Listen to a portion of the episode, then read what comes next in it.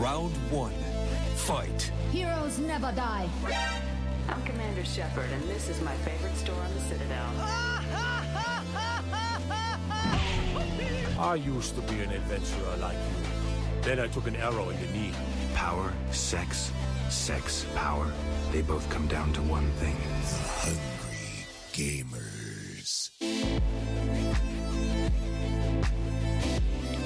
Hello, hello, hello, and welcome, boys and girls, to the 232nd episode of the Hungry Gamers podcast. We are powered by 8bit.net, Audio Technica, and Manscaped. I'm your extremely humble host, Brendan White. You can find me just about everywhere at Brendan 8bit. And joining me today, the blade to my whistler, my podcast Ride or Die. You can find her on them socials at Miss Ally Hart. Miss Ally Hart, what is going on today? Not much, not much. It's a Friday evening here. We actually had a pleasant week of rain. Oh, it doesn't rain here in Southern California, so when it does and it pours, it's it's like a miracle. I am um I'm sick of the weather up here. I am absolutely sick What's of this wrong? Queensland nonsensical weather. Um a week ago now, like it's been raining I think on and off for like 2 weeks here. So, Yeah. you know, that's I, I like the rain. Give me the rain. It's a nice sort of break from just the the muggy stinking heat. Yeah. But last weekend, like, you know, last year had my car written off in a crazy storm. Last True. week, we had this crazy windstorm, and I've got like a shed down the side of my house that I bought and built from Bunnings, and it has like the lawnmower and other Yeah. shit in it. And last week, uh, was you know just got home from work, and I was sitting down in the lounge room, uh, sitting on the couch, and you can sort of see where the shed is down the side of the house out of one of the side windows. yeah. Now the corner of my eye, like Wizard of Oz style, the shed off. goes rolling past because the wind and the storm was that savage. The the shed got lifted up, pushed all the way down the down the hall down the like the the laneway down the side of my house, and smashed into the back fence and like broke into a million pieces. And I had to run out and grab it before half it went into the neighbor's yard and. You know, trying to like get all the pot plants in because it was just this gale force, hectic wind that was just running roughshod. And then to make matters worse, it broke the bolt on the side gate. So the Oh. side gate was busted. But obviously, once the wind stopped, I guess the natural bit of weighting in the gate or whatever, or the wind sort of pulled it back shut. So I thought it was fine. Next day, I went to work and clearly it was not. And the doggos got out and were roaming the streets. And luckily, some random found them because yeah, yeah, doggos were gone. I didn't know. Uh, they were got they got posts on like a lost and found Facebook page for this for the area, and apparently like twenty people were like, "Yeah, they're my dogs. I'll come get them now. Um, you know, just let me know where you are. Sorry, I can't believe they got out. So all these people trying to steal my dogs. That's terrifying. Yeah, Usually when it's a lost and found, like people are usually a little bit smart to kind of say like cuz like w- Winnie and Bluey do they do they have name tags? they did. But uh, funnily enough, I took them off recently because one of them got like snapped, and it was like a bit of a Oh, sharp right. edge. Yeah, yeah.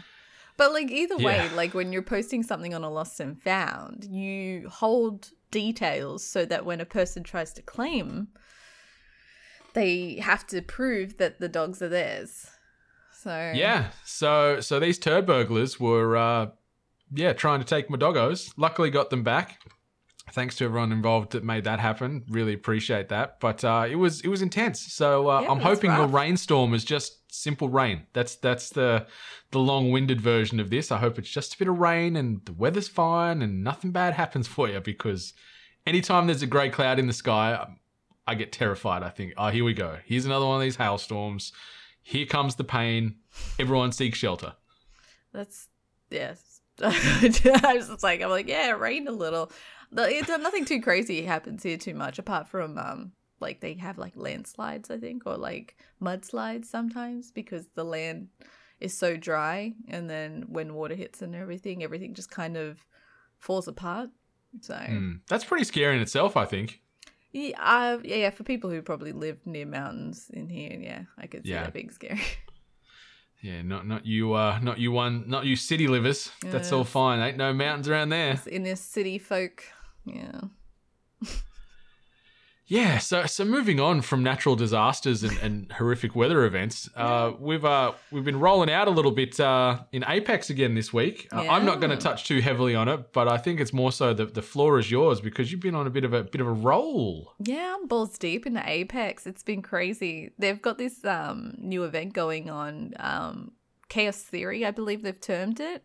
Um, and it's a new way that you play the game where you essentially have the outer rim still coming in. So, like a normal battle royale where the circle gets smaller. But they've done this inclusion of these fire circles where a blast of fire will come down from the sky and then create a ring of fire and you are equipped with a what's referred to as a heat shield so if you need to maneuver within that space but at first i was like kind of frustrated in like what does this even do? But now i acknowledge that it just adds a different level of you know, obstruction to getting you to a mm-hmm. certain location as well as creating a few kind of tight spots and having to push you towards other players and maneuvering within the space. And i've actually really really enjoyed it. And I've found myself to be once again getting better at this game and encountering either back to back wins or at least second places, as well as racking up multiple kills per game. And I don't know if people are first person, like super elite players, they're probably like, yeah, that's normal. But unfortunately for someone like me, uh, it's I was way back when I was lucky to get one kill around. So to be racking up like four plus each round and almost being the team leader is it's quite an achievement for me. So it's been You've, great. you've turned a page, that's for sure. Yeah. Uh, yeah, I've noticed you, you're certainly more aggressive in your play style than uh, than the last wave we had at this. So uh, it's good to see. But I think, like, I, I agree with you. Like, that's sort of how you have to sort of play to have any form of success. Like, if the the longer you hold back and sort of hide in a corner, the more chance another squad's going to come in over the top of you and just maul you to death. So it's always good Mm. to be pushing forward and trying to trying to dictate that pace. Um, yeah. One thing anyone that's played Apex is pretty familiar with is the hot drop where you and multiple people land in the same location. And I was a person that would like quickly run, try to find something, and then maybe even run away. But now my first plan of attack is just find a gun and then just chase down people within Yeah. the, that dropped with you and just attack them. So, and it works. yeah. It's quite effective. Yeah, it doesn't allow them to get their base. You know, they don't get their foundation set, and yeah, you just push that pace right from the jump. I like the um that sort of that new yeah that little like inferno zone thing that they've got going on because yeah, it just it puts more choke points in in the areas already. Like when the zones are starting to shrink. And then that already shrunken zone is missing half of it unless you've got your, your heat shield equipped. You're sort of, you know, really struggling to to get a bit of free movement around. So it's kind of cool in that regard that you not only got to watch the main zone but watch these bloody inferno areas plus all the squads trying to take your number as well. So it's it dials up that intensity. Um it's just a great game. It keeps going from strength to strength this game. Like it's it's the br for me by a long Oh, way 100%. I definitely think this one is my battle royale of choice. Just everything about it is um to my liking in regards to how fast paced it is, handling character design as well, although I do seem to rotate generally the same characters. Um, but for the most part, I just really do enjoy the overall aspect of how this battle royale plays. So Oh yeah, oh yeah. And um, another game that we've both been playing. I didn't put it on the docket for myself, but uh, jumped jumped into a little bit of No Man's Sky again this week. Uh, I, I jumped in with with our boy NATO, and he uh, helped me set up a little little base, gave me some resources, and uh, you know put me put me on my way. Like I'm still not a quadruple gajillion millionaire like yourself. I still don't have you know cash for days, but I've got a little bit of got a little bit of credit now, so I can buy some things.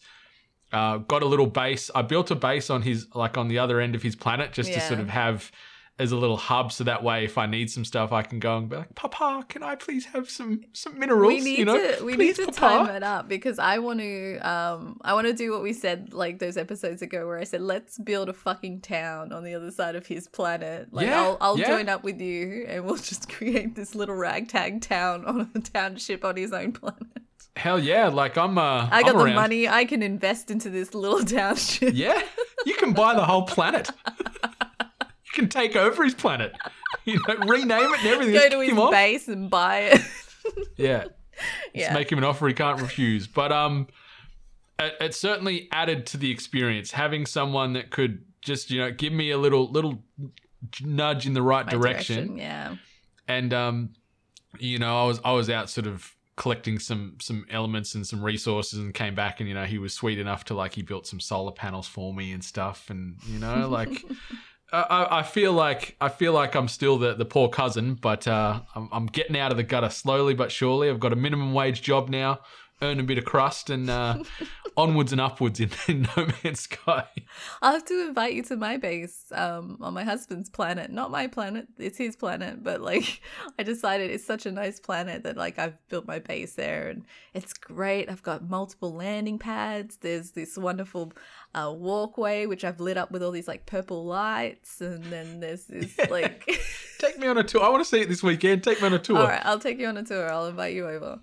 Hell yeah, sounds sounds good to me. And um, the other game I've been sinking my teeth into even more this week is Valheim. So uh, can't get enough of this Viking world builder, that's for sure. Like uh, Benny, myself, and Alex rolled out again during the week, and then uh, last night it was was our boy Matt Stallone from Audio Technica's birthday yesterday. Oh, happy So birthday. uh, yeah, so happy birthday, Matty. And um, yeah, he wanted to he wanted to build or start a world up himself yesterday. So uh, last night we jumped on and built a little base together and, and started started the, our Viking journey on there. So we uh, we've got a pretty cool little little base. We found like this decrepit, rundown old like stone castle thing, and so we built a base out of that and sort of improved that, and then uh, went and did a couple of dungeons, killed some trolls. You know, just uh, just lived our best Viking life. So it was. Uh, it's good fun, and now over five million copies have been sold of this game. Like this game's been out for a month or five or six weeks, and um, it's awesome to see like Iron Gate, uh, you know, one of the going to be one of the success stories of 2021 as far as game releases and, and publishers go, and uh, it's awesome to see. Like it's still early access. It's still very small download. Like it's it's under two gigs this download, which is bonkers in itself. But like um, I'm really excited for for this. Just it's a good little time sink game. Like you can just get lost rolling, roaming around and killing stuff and building stuff and just you know being Vikings. Yeah. So yeah, it's great. I think that's why I haven't really played it.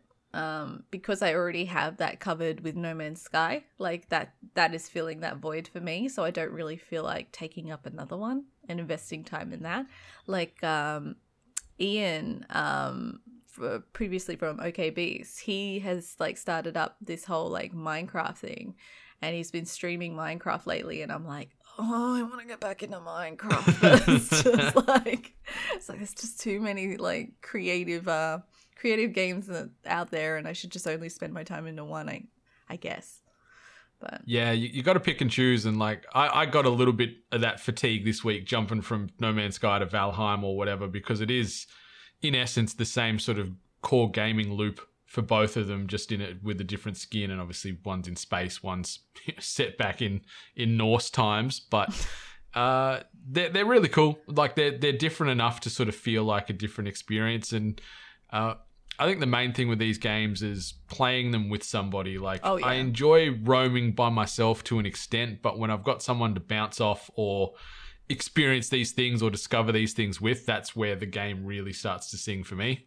Yeah, definitely. And um same would go with any of these kind of builders where there are times of where you can just spend time alone, but it just having friends and having that little extra multiplayer element does um like elevate the experience overall. So Ooh Again. yeah, oh yeah. And you've uh you've watched something as well, I see. I just want to throw this in here because we stumbled upon it and it's a quick banger. There's only six episodes. It's a TV series called um, The Year of the Rabbit and it has Matt Berry in it. Um, people would know Matt Berry from either the TV series of What We Do in the Shadows um, or uh, he was also in IT Crowd or It Crowd, depending on how you say it. Um, like I said, six episodes. It's kind of a kind of a take on the whole Sherlock Holmes, you know, detective that plays by his own rules in that time period, but it's Okay. it's actually quite vulgar and uh, quite funny, um, not that serious, and it was it was a great laugh, and we just like watched it within like a few days. So um, I'm just throwing that out there. I think it's a Channel Four production, so that might be on like ABC or something in Australia. So Yeah. definitely check it out. It's just it's Okay. a quick little funny banger. So I'll have to uh have to add it to my list because uh, I'm churning through churning through media at the moment, so I'll need something to look at for a little distractions. So uh, and I love Matt Berry. He is a very very funny funny individual. So and uh, and everyone in the cast of this holds themselves up to him. So like it's not like he just outshines everyone. It's a pretty decent cast. oh that's good. That's good. Yeah, I'll have to have a hunt. I'm I'm assuming it sounds like it might be an SBS or an ABC Yeah, type of thing, so it could I'm be on. SBS on demand over here in, in the AU. But yeah, like a quick bit of housekeeping. Obviously, uh, if you'd like to support us monetarily, that would be fantastic. You can head on over to Ko-Fi or Kofi.com forward slash we are 8-bit. I always read it as Ko-Fi, Kofi, coffee, K-O dash Mm. I mean to be F-I. fair, it looks like like lo lo-fi. Like, yeah, yeah, yeah. but that's yeah, that's where I can't disconnect from. Yeah. I get it. Always. Always. But yeah, Kofi, K-O fi.com forward slash we are 8-bit. If you want to support us monetarily, it's $5 AUD a month. It's going to get you early access to several podcasts as well as exclusive access to Is This Thing On, which is a Kofi podcast exclusive. It's never going to be released anywhere else. And you also get automatic access into our monthly giveaways as well as some other swag drops we do throughout the year. Uh, and if you don't want to support us monthly, but you just want to sort of do a singular drop, uh, you could support us via the way of our 2021 family portrait, which is Star Wars themed. And that's a $50 one off cost. And you're going to get yourself a single avatar of yourself immortalized as your favorite Star Wars based character. As well as a group shot once it's all finished. And if you don't want to do that and you want to get yourself a little bit of exclusivity, the 8 bit founders coins are arriving here in AU this week. So uh, just got confirmation they're going to be rocking up on my doorstep on the 15th. And $20 Australian gets you an 8 bit founders coin. And that is gets you $20. Or that $20 gets it to you no matter where you are in the world. So uh, whether you're here in Australia or in the US, Europe, UK, wherever it is, we are going to get these coins to you. So there is no issues as far as global shipping. But yeah, $20 AUD gets you a bit of 8 bit exclusivity that is never to be repeated again. So uh, once they're sold out, they are gone forever. Uh, but be sure to rate, review, subscribe us on those podcast players of choice as well, preferably Apple Podcasts if you can, because those ratings reviews help keep the lights on in our hearts. But Miss Hart, let's uh let's talk about our friends over at Manscaped for a little bit. Let's do it. Now, listeners, do you ever worry that when you're hiding in a bush during the final zone that there's little difference between your bits and said foliage? Well, worry no more, as the purveyors of Perfect Pubic Hair have got you covered. The Perfect Package 3.0 kit by Manscaped is equipped with everything you need to keep your massive shotgun cocked and loaded. It all starts with the Lawnmower 3.0, complete with a patented ceramic blade and advanced skin safe technology that will have you effortlessly downing the competition on your way to being named champion. It also comes with an assortment of liquid formulations to round out your grooming routine. Some of these liquid tools for your family jewels includes the Crop Preserver. It is an anti-chafing deodorant that will keep your bits smelling anything like Caustic's toxic trap. This is a total game changer. Why are you not putting deodorant on the smelliest part of your body? Next up is the Crop Reviver, a spray-on ball toner that was it's like finding a level 4 shield and a helmet on your sec- the second you drop in, and as we discussed, that's difficult. The perfect package also comes with a nifty travel bag that carry your arc star and thermite grenades, disposable shaving mats, and a set of the comfiest anti-shaving boxes you have ever worn. This is the perfect package for your perfect package. And listeners, you can get 20% off and free shipping using the code 8bit at manscaped.com. That's 20% off with free shipping at manscaped.com using the code E ATEBIT. Remember, people, nobody wants a dirty hot dropper. Oh, This week's news headlines. And the first little headline here continuity in Raccoon City. Netflix has announced that Resident Evil 2 remake actors Stephanie Panisello and Nick Apostolides will be returning to voice series stalwarts Claire Redfield and Leon S. Kennedy in the upcoming CGI animated series Resident Evil Infinite Darkness. The news was confirmed alongside an official synopsis of the series, which describes a reunion between the pair at the White House. The synopsis reads In 2006, there were traces of improper access to secret presidential files found in the White House's network. American federal agent Leon S. Kennedy is among the group invited to the White House to investigate this incident. But when the lights suddenly go out, Leon and the SWAT team are forced to take down a horde of mysterious zombies. Nothing worse than mysterious zombies. Mm. Meanwhile, TerraSave staff member Claire Redfield encounters a mysterious image drawn by a youth in a country she visited while providing support to refugees. Haunted by this drawing, which appears to be of a victim of viral infection, Claire starts her own investigation. The next morning, Claire visits the White House to request the construction of a welfare facility. There, she has a chance reunion with Leon and uses the opportunity show, to show the, him the boy's drawing. Leon seems to realize some sort of connection between the zombie outbreak at the White House and the strange drawing, but he tells Claire that there is no relation and leaves. In time, these two zombie outbreaks in distant countries lead to events that shake the nation to its very core. Oh my god, that has got to be one of the worst synopses I've ever heard. Like, I love Resident Evil, I love these characters, I adore this world, but I'm hoping this is just putting the lowest bar in possible so it actually surprises us and turns out to be good because that blurb sucks. It was a It bad. sucks. It was a bad blurb. It was full of mystery, fucking mysterious zombies and mysterious drawings. Yeah, like mm. ugh, ugh. Get like Netflix, get get better writers. Like you know, like if this is what you're trying to hype for for this cool CGI series coming coming out of the Resident Evil universe, you're doing a bad job.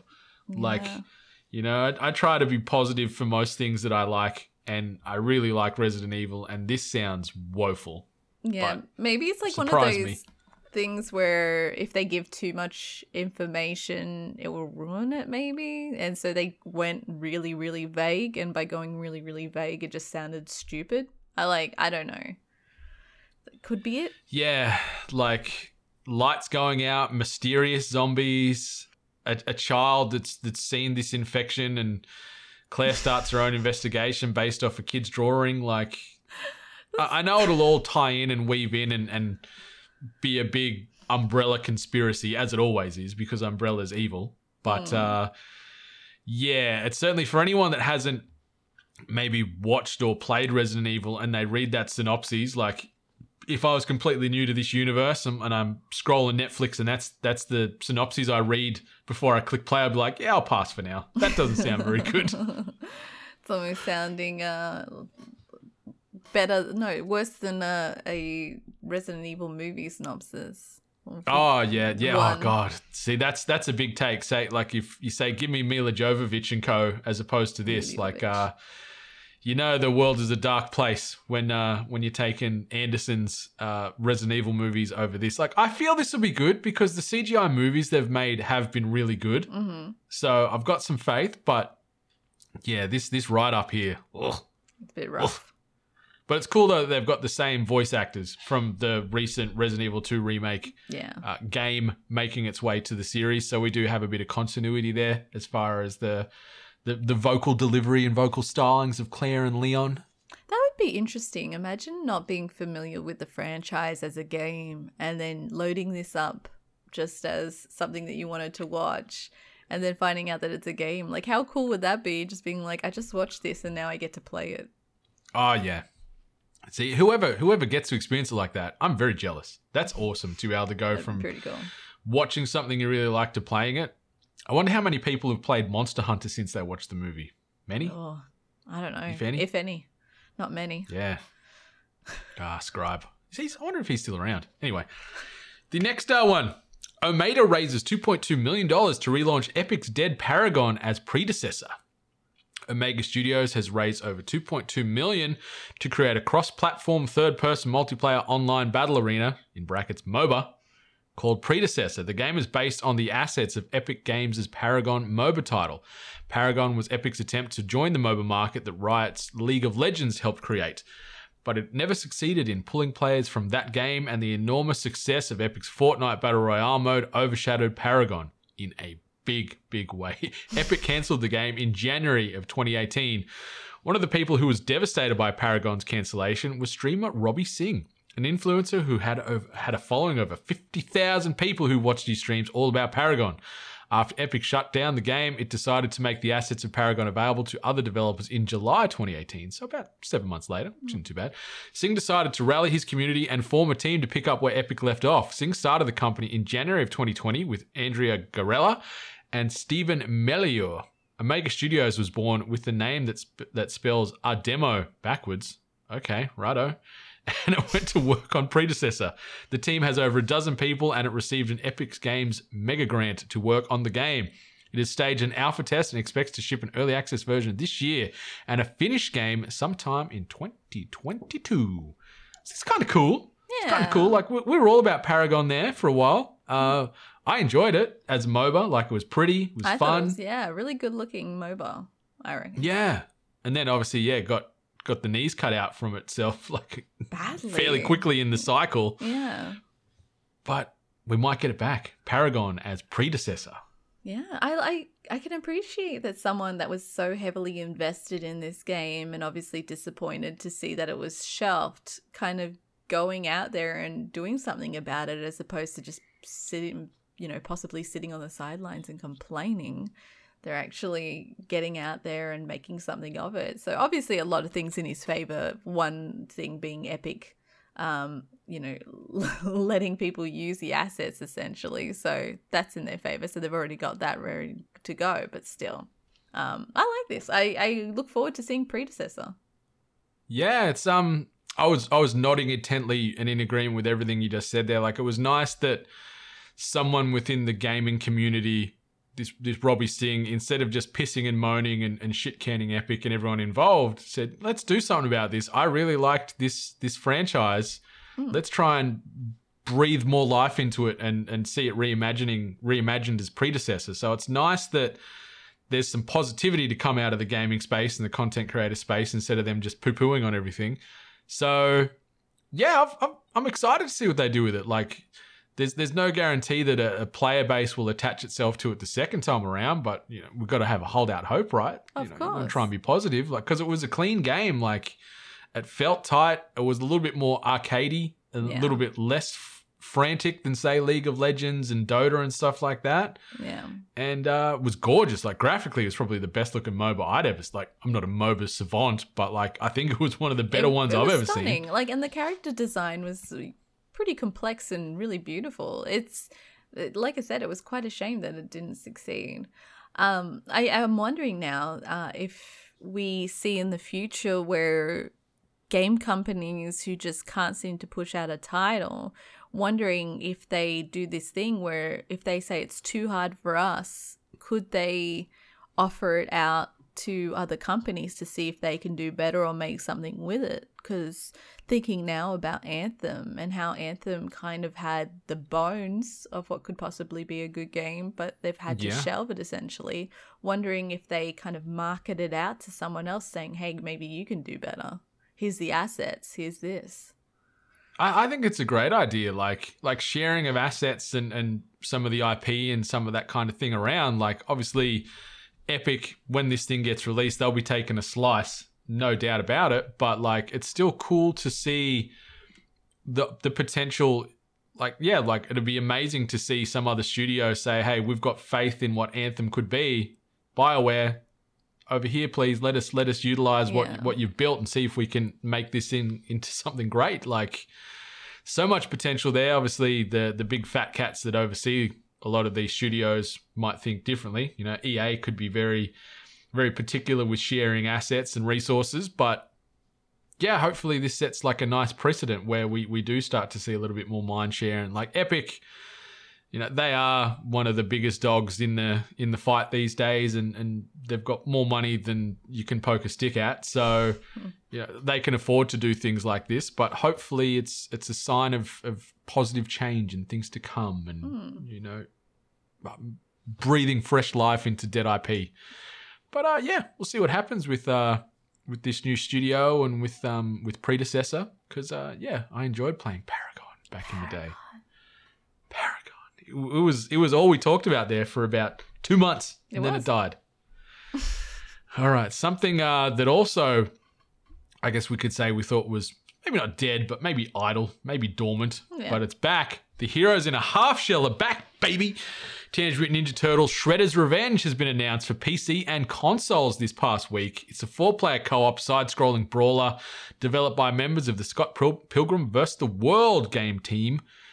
Inspired by games like 1991's Teenage Mutant Ninja Turtles Turtles in Time, Teenage Mutant Ninja Turtles Shredder's Revenge offers a classic pixelated art style and shell shocking new abilities built on a foundation of classic brawling mechanics.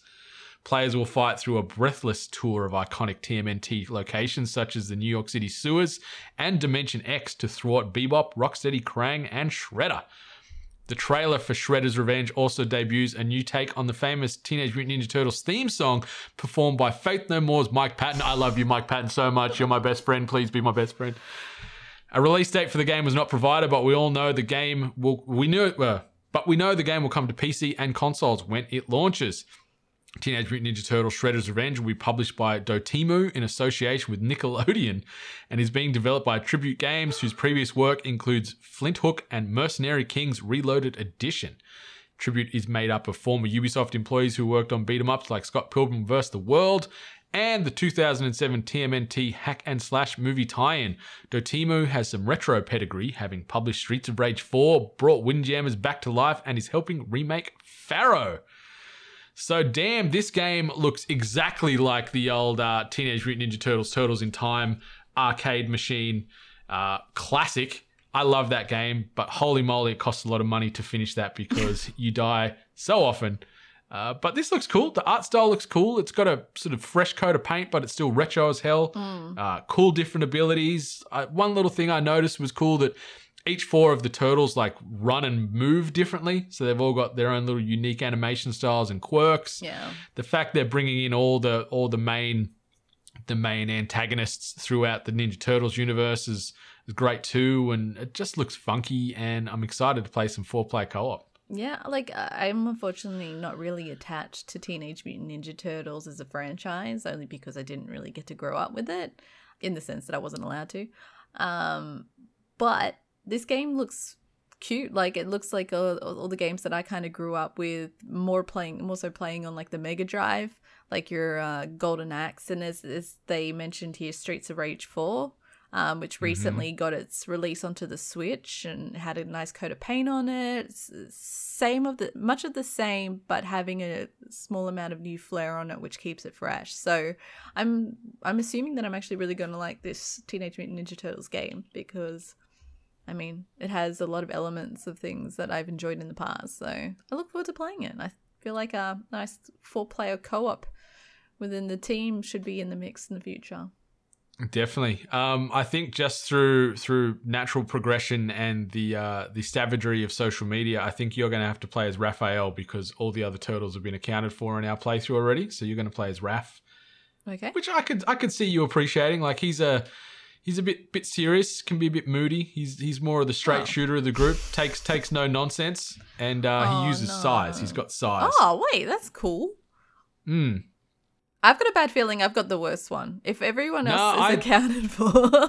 I, I like I like Raph more than I like like Mikey's Michelangelo's my favorite. He's the party dude. He's the pizza loving guy with the nunchucks. He's Oh, always yeah. been my boy. yeah. He's the orange. Uh, Donatello's the the nerdy guy with the bow staff with the purple. Okay. Um, Leonardo's the leader. He he rolls like dual dual swords in his blue. I was never big on him. He was always a bit of a punce. But it was always Mikey and then Raph for me. So I, I think you've actually come out come out ahead. So okay. I'll take Raphael.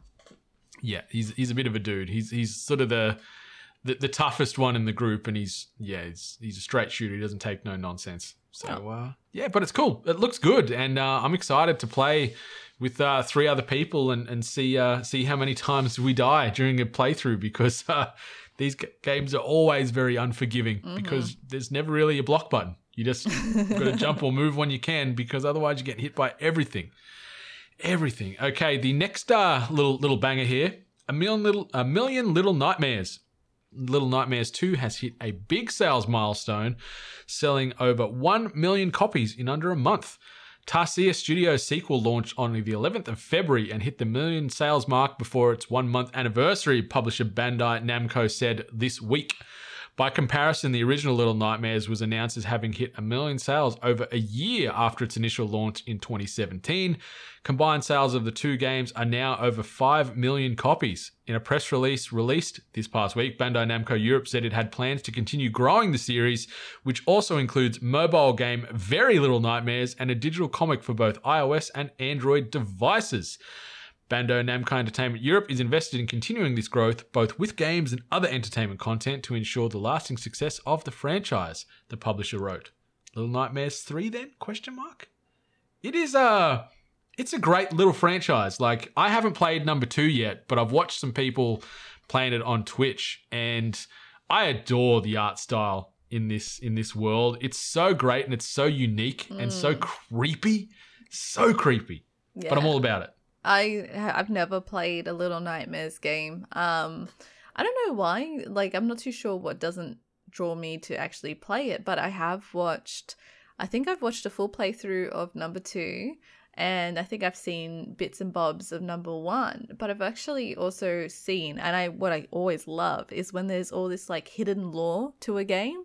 And I've seen a few people, a few YouTubers who've done a lot of breakdowns on all this background lore that's happening within these within this franchise, and they've actually referenced um, the digital comic as well. So I think that's great, especially for um, how successful Little Nightmares has been. So knowing that once you finish the game, it's not always finished. Like there's more for you to find out. There's more for you to kind of get involved if you want to, if you want to explore that. So, I, like I remember when the first one came out, it looked creepy. It looked very um, uh, Tim Burton-ish. I guess is a is one way to look at it. It's not completely like Tim Burton, but it has elements of it. Um, yeah, yeah.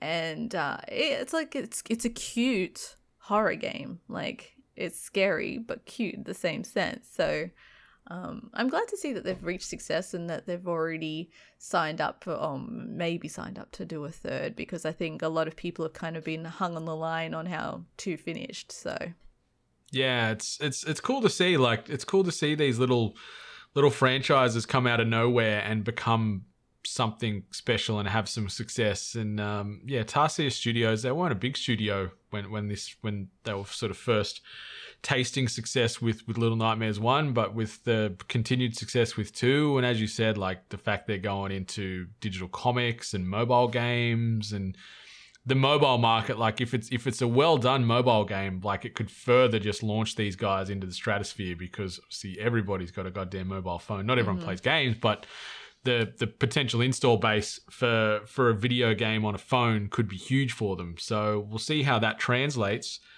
but it's awesome to see and I actually want to pick up a copy or two and start working my way through it because yeah I love I love the art style and I love the, the puzzle elements of it mm-hmm. and just the some of the the characters and the, the creatures that you come across in this game are so unique yeah, fantastic. and some of them are very nightmare fuelish. yeah.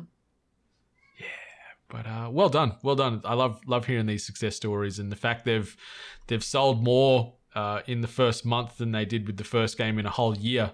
Uh, I'm curious to see when we look back in 12 months' time how many how many units they've sold out. So. True. Yes, yes. And uh, moving on to the last uh, bit of news, and this is a bit of a bit of a big chunky one. Uh, we've combined multiple things that have occurred over the same instance, and we've just uh, labeled this as all the Xbox and Bethesda news. So I've, I've sort of combined a couple of articles from IGN as well as Eurogamer. Uh, so strap in, grab a cup of tea because uh, there's a lot of lot of wording coming your way. Xbox has confirmed it is planning a summer games event of some kind this year, and Bethesda is heavily involved in its planning. During this past week's roundtable discussing the recent Xbox acquisition of Bethesda, Xbox marketing general manager Aaron Greenberg and Bethesda global marketing and comms executive Aaron Losey confirmed that they were, in quotes, in the planning phase, in quotes, for an event sometime this summer, Australian winter, that would include more news about what the partnership between the companies would entail. No further details were given, though Greenberg did add that they were planning that what they were planning was the sort of event Xbox traditionally would hold at E3. So uh, just a quick tangent. Obviously, E3 is a digital only event this year. Obviously, it was fully cancelled last year. But the fact that it is going digital only, but all a lot of these big pubs are sort of already looking at their own events. I'm curious to see how much of a shell E3 is going to be compared to a, itself 24 months ago. Uh, you know, I think we've talked about E3 being on its on its deathbed for a while now, and uh, things like this further, I think, you know, capitalize and bold font that we're probably right there. Okay, so jumping back into it. Uh, this could potentially mean more details on upcoming Bethesda titles that have been quiet for some time, such as The Elder Scrolls 6 and Starfield, though neither Greenberg nor Losi named any specific games during this segment.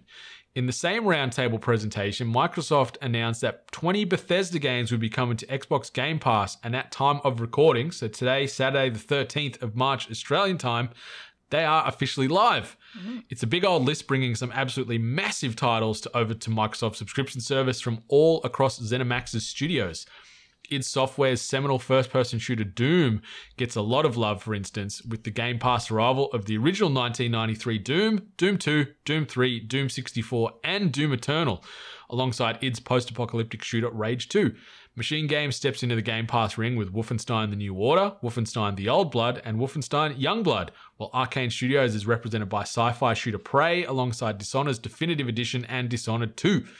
Tango Games' deliciously old school survival horror. The Evil Within is also incoming, and in the game and, and the Game Pass editions uh, and the Game Pass editions draw to a close with a heap of Bethesda Game Studios titles.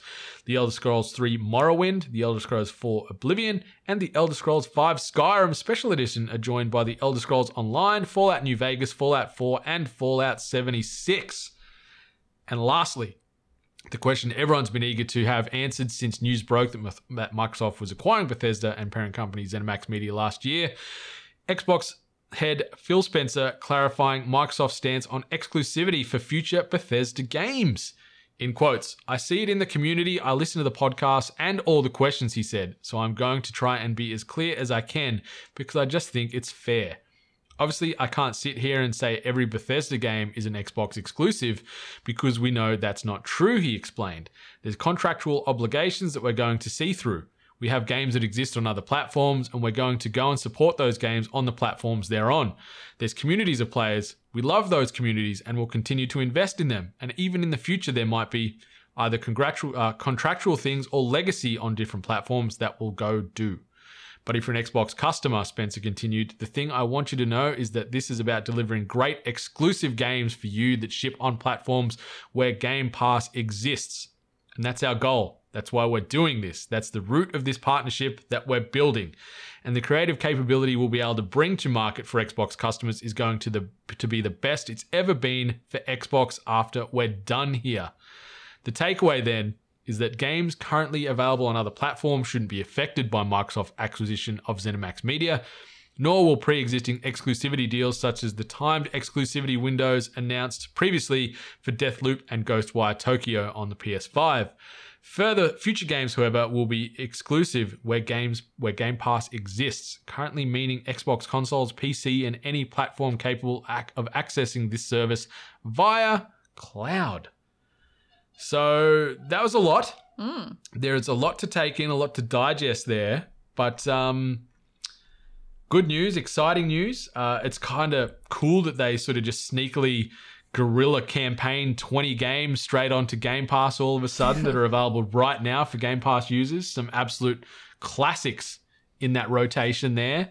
Uh, I'm excited to to see more about this uh, Microsoft event during summer slash winter, uh, just to maybe see some more developments. Maybe we get a little peek of Elder Scrolls Six, and maybe we find out that could be a Xbox exclusive. Maybe I'm thinking because I doubt there's contractual obligations tied into that.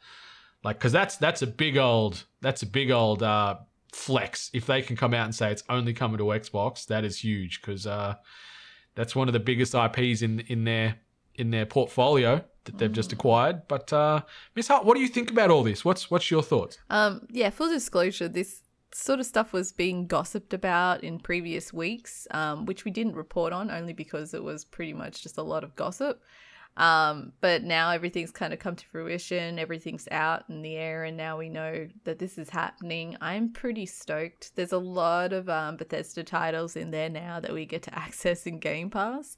One obscure one that I'm probably a lot of people are surprised to hear is that I'm really looking forward to um, replaying um, Wolfenstein uh, The New Order.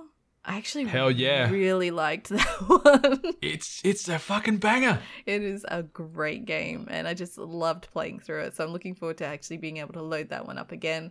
And your girl's gonna probably play all the Elder Scrolls too, um, even though she's played them a million and one times. But um, I mean, I a lot of people are getting angry in the sense of the idea that now that Microsoft owns Bethesda, they're going to hold back and not release titles and people that are on PlayStation are going to get like the rough end of the stick and miss out on titles. I I sit on the fence with the fact that I Microsoft don't seem like a team who would hold every um, title against like keeping it Microsoft exclusive. They do need exclusives. Um, PlayStation's usually won the war on holding best exclusive IPs. However, I think there's just going to be key titles like, and maybe you're right. Maybe the new um, Elder uh, Elder Scrolls game is going to be the exclusive. I think that's a big one. I think that's a Oh yeah. that's a very big play. Um, but other titles like uh like any kind of future Fallout, could you imagine uh, PlayStation like being kicked out of the Fallout universe? In the same, well, actually, this is me speaking like a bloody elitist, but like if you're uh, lucky enough to have a PlayStation and maybe also hold a PC, then you still have the opportunity of accessing these games, so you're not completely lock- locked out uh, it's just if anything anything that i took from this is that game pass can just becomes the most undeniable um, item in gaming that everyone should just sign up for because it's it's fantastic. Like being able to it's getting to a netflix level where you load up game pass and you are just inundated with all these wonderful options of games all these awesome titles and you just kind of sit there and you go, I could play this, I could play that, I could do this, I could play that. So it's it's pretty much in the same vein of paying for this subscription, just have access to all these wonderful titles that you can, you know, play out. So Yeah, it's um it's I like that like that they got on the front foot like the fact that Phil Spencer addressed the question that everyone wanted to know as far as what's going to happen with these with these games in the future where where are they going to be playable? And I, I don't think like there wasn't too much marketing speak. I think he was pretty honest. Like I think it's pretty cut and dry what he's what he said there where they're going to work around some of the existing contractual obligations mm-hmm. to obviously ensure that those those agreements that were that were made prior to his acquisition will still go through and you know they're respecting these these timed exclusivity windows with things like Deathloop and Ghostwire Tokyo. But after that it's fair game. And like when you're throwing you know close to 8 like over 8 billion dollars Australian at this acquisition you, you're going to want some feathers in your cap that you can't get anywhere else. And yeah, having like an Elder Scrolls Six or you know the next the next Doom or the next Wolfenstein or whatever it is, you know, however they're going to divvy up some of these existing IPs as far as if they're going to be everywhere or only on the Game Pass ecosystem, it's fine. Like when you're throwing that amount of money, do what you want with it, like because you know that's a lot of cash. And as much as people are going to piss and moan that Microsoft might gatekeep some of these franchises, it's like, well you don't see Sony releasing God of War on Xbox or Last of Us or whatever else. Like, you know, you want exclusives. And it's the same as in in any form of media, you know, like there's certain studios, you know, you got your your Foxes and your Universals and all that. Like they've got their IPs that they own and they would they want to keep it and publish it through there and distribute it through their channels. And it's mm-hmm. it's how how businesses make money, it's how they succeed. So yeah, I'm not going to be at all surprised if we see at this E3 event or this E3 esque event in summer that Microsoft are running and they come out and say Elder Scrolls 6 or Starfield is a Game Pass only hmm. title because that's like a big mic drop moment. Like, it's like, whoa, like some of the biggest IP in, in gaming history is now only available here. Like, and it's in their best interest to not do that with every title. Like, I think you need to spread your Dooms and your Wolfensteins and things like that around. But then, as you said, Ally, like that, you can do that and still be able to buy them on PlayStation 5 or on PC. But if you want to pony up and get Game Pass or Game Pass Ultimate, you pay the, the 10 or $15 a month fee and you get the, all those games day one of release. Plus, you've got a hundred other games you can play any old time you like. Like it's that's the way they're going. It's they they see the success of your Netflixes and your your Prime Video and all that, and that's the way you do it. You you know at a reasonable cost that is is probably something that's palatable for most people out there to pay the ten or fifteen dollars a month as opposed to the hundred dollars plus per game if you're buying it outright. It's it's mm. the smart way to do it, and it's going to get more bums on seats. It's going to get more people with your product, and I love it. I'm all about it. You know, I I'm very big on on Xbox and always have been, but like just from a business sense, it's the smart way to do it, and it just feels like Microsoft and Sony are they're, they're running two different races now. Oh, yeah. I think, Yeah, one and I like that.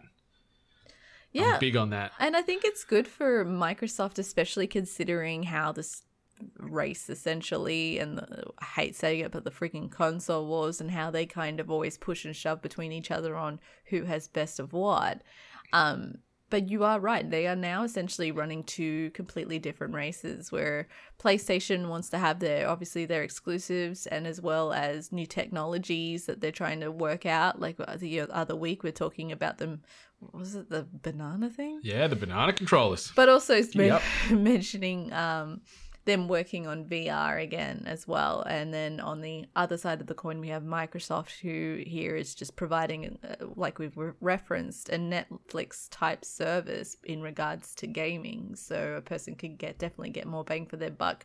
Obviously, to the market of a person who likes variety, who finds themselves constantly looking for another game to play and finish. I could understand if a person only plays maybe maybe they only play COD. I get it. You c- then this might, might not be for you.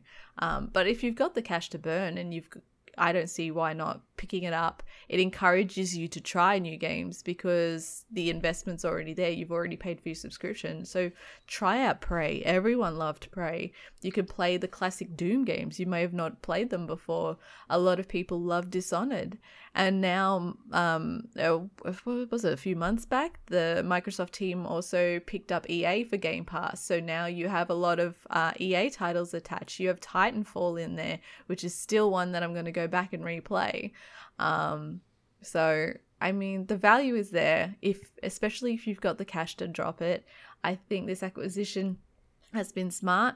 Um, I think it's been a great. Uh, like honestly, when I heard that they were going to take Bethesda, I almost didn't believe it. It seemed like a big ask.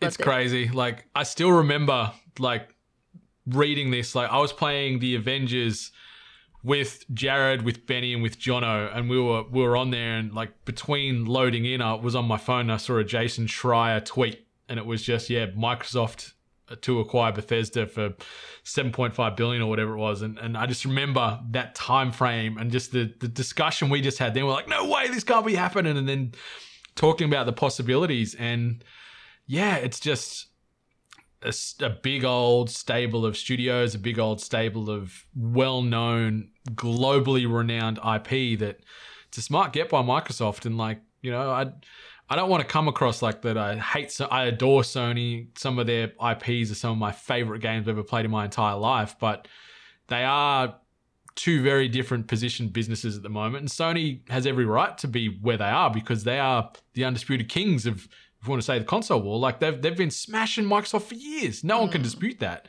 So they haven't felt the need to pivot and follow this path too heavily because they're winning. They're having success. People are buying these games. They've got a lot of IP that people are envious of. Hell, they've got like you know, John and I had a big talk the other day about how how they've got the the Spider Man franchise so heavily stitched up, and like that is now synonymous with Sony. Like you don't see any of these games on Xbox.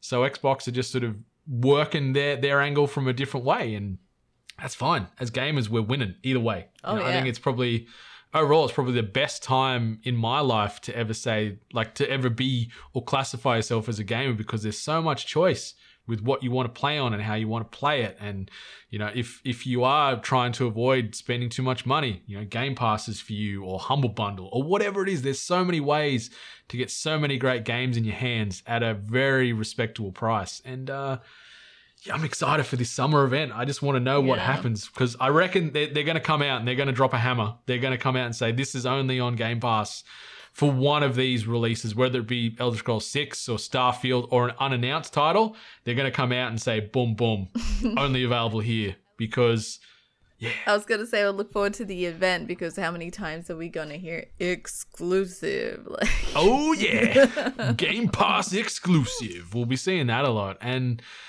you know the fact that this this platform you, you get these games day of release. Mm. Like it's not like you get these for this price, but it's six months after release. Like it's it's there day one, globally available for everybody, and it's ah, such a difference maker.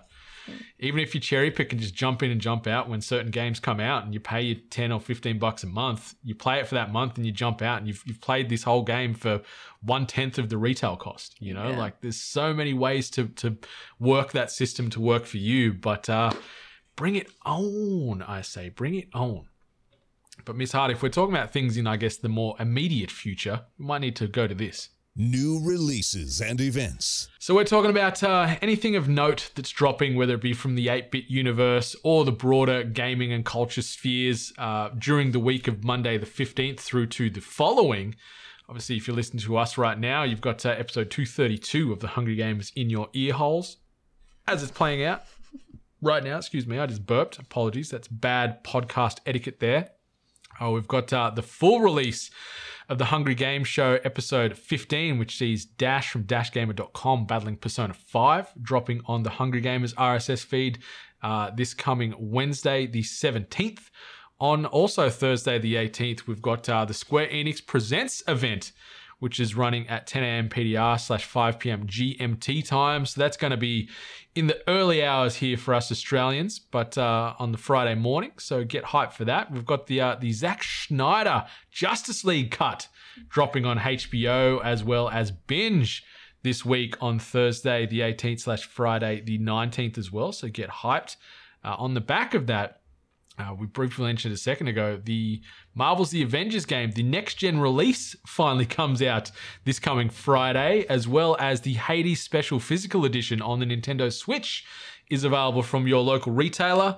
And then also this coming weekend uh, sees the debut of the Falcon and the Winter Soldier web series, available exclusively on Disney Plus. Apparently, it's only a six episode arc, but I'm keen. keen to give it a watch. More Marvel. Uh, now that WandaVision's finished, we need something to consume our time with and, and hypothesize and, and debate where they're going to go with uh, you know phase four of the uh, the MCU, about. and now we got it. yeah, I like. I'm not actually too hyped for the Falcon and Winter Soldier series. I, I never really Ah. was. But to be fair, I also wasn't crazy hyped for WandaVision as well, and that drew me in. So let's see if this one can do it as well. We haven't talked about WandaVision, so obviously it's just finished. What did you think of the season overall and the finale? Did you were you happy with it? Like we'll avoid spoilers. We don't want to get uh, crucified here, but uh, what did you think overall? Happy with it? I feel like the season finale didn't hold up to how the rest of the series had been.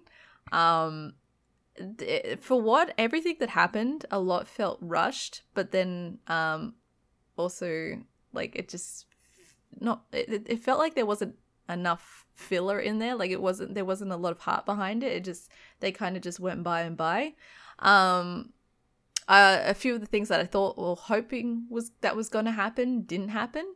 I'm not necessarily crushed, but I kind of would have liked it if it did. But you know, it wasn't a bad it wasn't a bad season finale. I'll, I'll it's definitely got me raring to go for the next season. So curious to see where that goes, and then how everything links to the movie for Doctor Strange. Yeah, Doctor Strange. So Yes, yes. yeah, it was okay.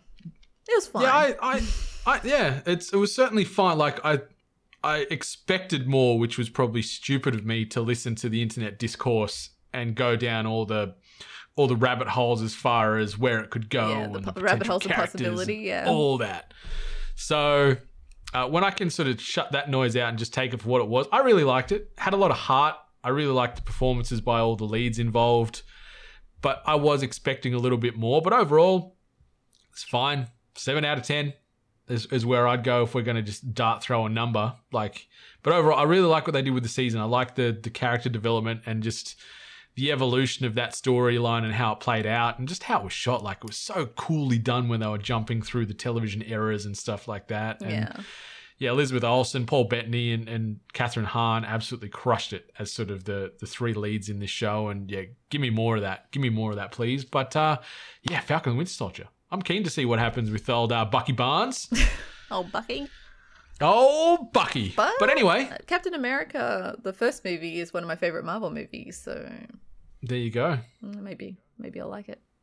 yeah, there's hope yet. There's hope yet. And uh, if you're wanting to uh, consume any more content between now and uh, next 233 of the Hungry Gamers, also be sure to check out the Comedy Rewind, the most recent uh, episode that dropped this past uh, past week or so with Nick Scarpino and Marionette Bros. Uh, seeing Jono and those two legends talking about the 40 year old virgin.